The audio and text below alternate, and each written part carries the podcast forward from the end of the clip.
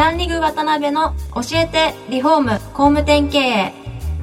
この番組はリフォーム工務店業界に特化した経営コンサルティング事業を手掛ける株式会社ランリグの代表渡辺翔一が住宅業界の経営者や幹部の方を毎回ゲストにお招きし業界のさまざまなことについてお聞きしていく番組です。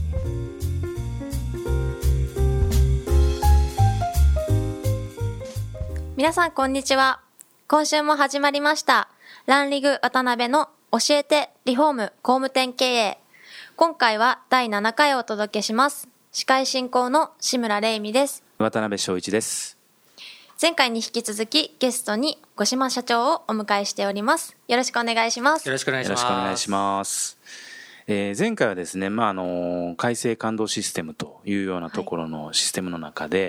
やっぱり一番その理念をしっかり徹底していく会社が今後厳しい時代の中でも生き残っていくというようなお話をお聞かせいただいたんですけども、はい、どうですか、志村さん、あのね、新卒でブライダルの業界の会社入られて、はい、そのあたり理念とかそういうところに対して、はい、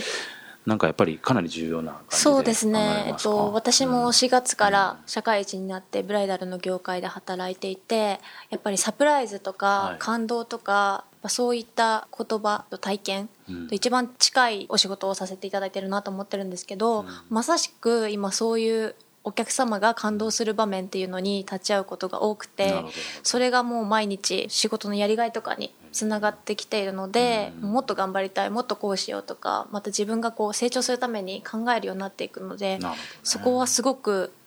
あの共感しました、えー、ちゃんと仕事されてるんですね。はい。してます。すみません。はい。で今回もですねまあいろいろお話五島さんにお聞かせいただきたいんですが、まあ、感動っていうところのキーワードを掲げられてですねまああの形容されてると思うんで、まあ、そういった中でいろんなこう日常の中で感動のエピソードみたいなものが出てくると思うんですね。まあ、そのあたり実際に理念経営を推進されていらっしゃる中で出たですね、うん、まあ、そういうこう効果であったりそういうものが分かるですね。エピソードなんかがあればですね。い。ろいろちょっとお聞かせいただければと思います。はい、はい、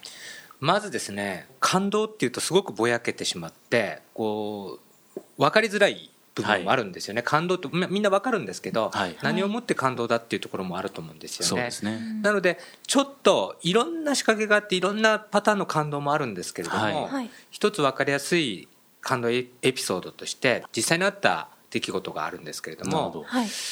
僕たちはあの住宅販売するときに集客する場所がお客さんの建ててもらったお家なんですね。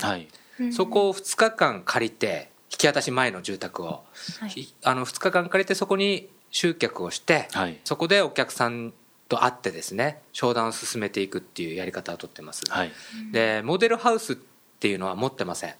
住宅展示場も持ってません。なるほど。で大体そこに土日なんかに仮面ライダーショーとかいろんなことをやってこう住宅展示を持ってですね、うんあのやっている工務店さんがほとんどだと思うんですけども、はい、私たちはそういうのも持っていません、はい、なので受注したお客さんの住宅を引き渡し前の住宅を23日借りて、えー、そこで完全予約制でなるほど。完成見学会をやっているっていうことですね、うん、で完成見学会を完全の予約制でやっているってことは多分日本でもまずないですね。僕が3年4年前ぐらいからまあ言ってますからち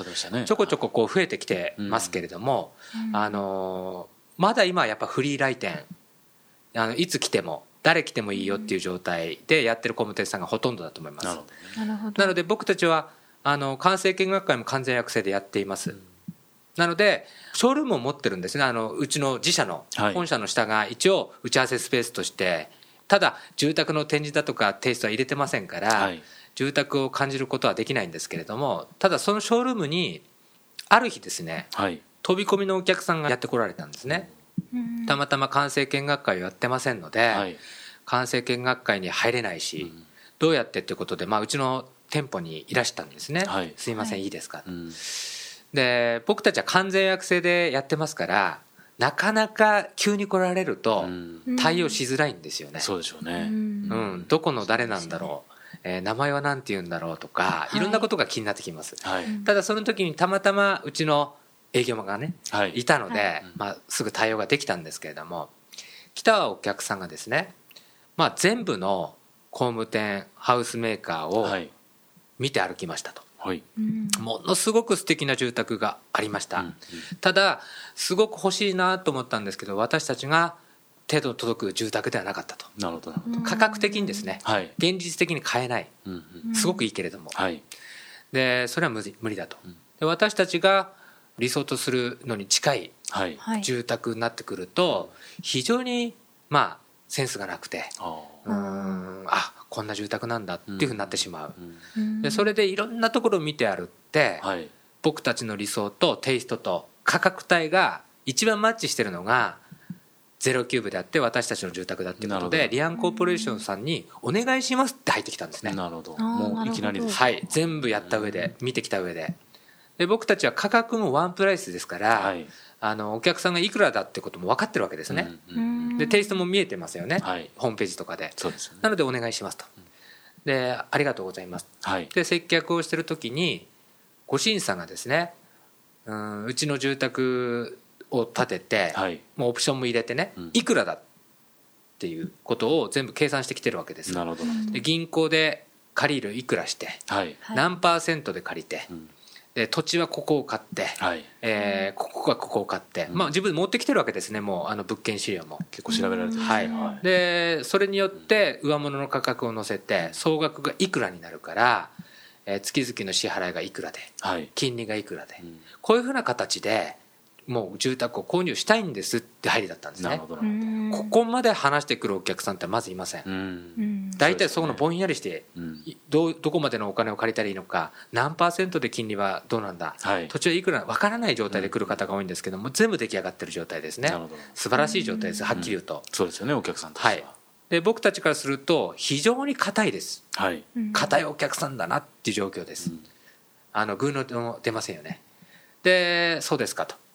っていう話を聞き終わって奥さんがずっと黙ってましたので、はい、奥さんあの奥さんの理想をお聞かせいただいてよろしいですか、はい、って聞いたら奥さんがこ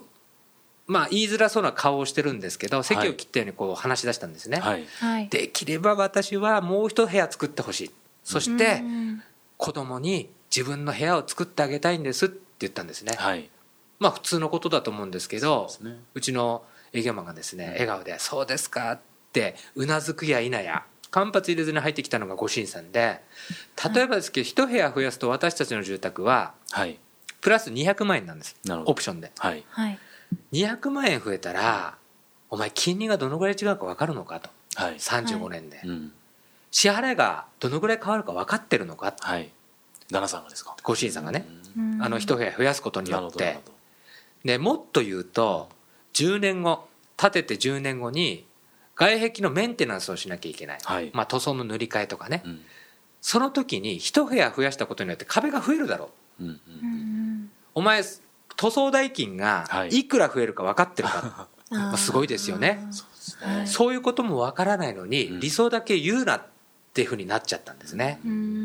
でまあ時間もありますから詳しくはもっと言いたいんですけれども、はい、はっきり言うと、うん、その時点でお断りしたんですね。なるほどなるほど。あの申し訳ないんですけれども、うん、このお話はお受けすることができないって話です。うん、でもちろんちゃんと話しましたお客さんにはね、はい、ちゃんとなぜならばっていう先を話しました、はい、簡潔に言うと私たちはお家を建てることが目的じゃないから、はい、お家を作ることが仕事じゃない、うん、お客さんの幸せを提供する義務がある、はい、だけれどもこのまま受けてしまったら幸せの提供ができない、はい、限りなく、うん、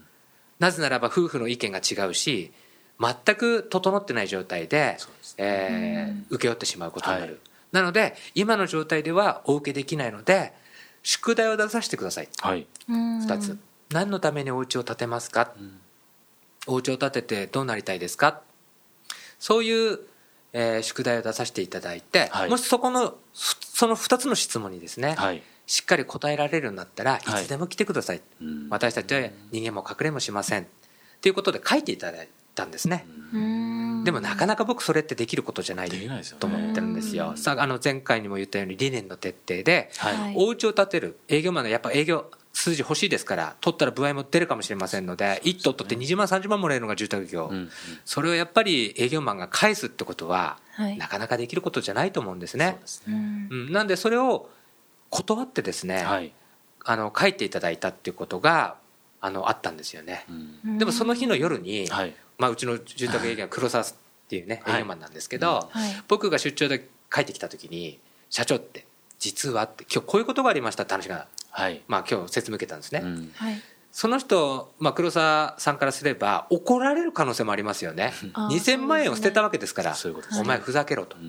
お前あのなんでそんな起点が効かないんだっていうケースもありますよね、はい、でも僕すごく嬉しかったんです。言ってるだけじゃなくて、うん、分かったっていう理解じゃなくてできたわけですよね、はい、行動としてできたっていうのはこれ運転の差があるんであ素晴らしいことだありがとうねってあの本当にそういうことをね判断してくれて、ありがとうって言ってる時に電話が鳴ったんですよ、黒沢さんに。その日の奥さんから、はい、その時からもう泣いてました。でやはりね今まで工務店さんハウスメーカーさんみんな歩ったらご審査がすごくしっかりされてるでしょ、はい、お金の面で、はい、みんな営業マンは素晴らしいですねご主人さんって、うん、まあ、ごますりのように、はい、そうですよね、うん、すごいですね、ご主人さん。なんでどこ行ってもそういう話だったんで、うん、このままご主人さんの理想だけでお家作りが始まっちゃうんだろうなって不安を抱えてたとずっと。私の意見も反映されず。なるほどだけれどもあんなこと言ってくれる会社さんはいなかったと、はい、でご実は相当怒ってました。正直。なんでそんなこと言われなきゃいけないんだ。ただあのあのあとねやっぱり何のために家を作りますかっていうことですね。お家を建ててどうなりたいんですかっていう質問に答えられなかった、はい、それについてやっぱり考え直していただいて、はい、間違ってたと、うん、うん、お家を建てることが目的になっていて、はい、えー、やっぱどうなってほしかったのかってことをやっぱりあの感じずにねやっていたってことを言ってくれたんですよね、はい、なので引き続きよろしくお願いします。って言ってくれたんですね。でもっと言うとちょこっとここで終わりなんですけどね、はい、あの話はね。あの再婚だったんですね。子供さんがやっぱり自分の子供じゃなかったんですねご主人さんの。なのでそこまで思いが入らずな住宅作りに走ってたんですよね、なので統括すると本当にそういうことも含めてありがとうっていう電話だったんですね。その時に僕たちはやっぱ震えました。であとはそのお家が建った時の引き渡しは皆さんご想像すれば分かると思うんですね。その経緯で建ってって引き渡しされた住宅はものすごいあの涙なしには入れない場面だったってことですよね。なのでやっぱそういう場面もだし、はい、そういうことがやっぱり僕はあのあるので、うん、すごくね大切なことなんじゃないのかな。お客さんの幸せ感動を念頭に置いた仕事っていうのは、本当にですよ。口で、はい、口だけじゃなくて言ってるだけじゃなくて行動としてね、はい、勇気がいることだと思うんですけれども、すごく大切なことなんじゃないかなと僕は思います。なるほど、ね、はいすごい徹底度合いですね。そうですね。どうですか、志村さん。いや、もう信念が素晴らしい やっぱりそこまで思ってるからこそ、お客様に伝わる部分とかがすごくグッときました。そうですよね。はい。わかりました。最後あの今週の教えてポイントということで。そうですね。お客様の感動はですねやっぱりそういうスタッフの本気によってもたらされるというようなところで。そうですね。いかがでしょうか？はい、はい、はいありがとうございます。と次回も五島さんにはゲストでお越しいただきます。五島社長本日はありがとうございました。今回もランリグ渡辺の教えてリフォーム工務店経営をお聞きいただきありがとうございました。番組では渡辺や住宅業界の経営者幹部の方へのご質問を募集しています。ウェブサイトランリグにあるお問い合わせフォームよりお申し込みください。お待ちしています。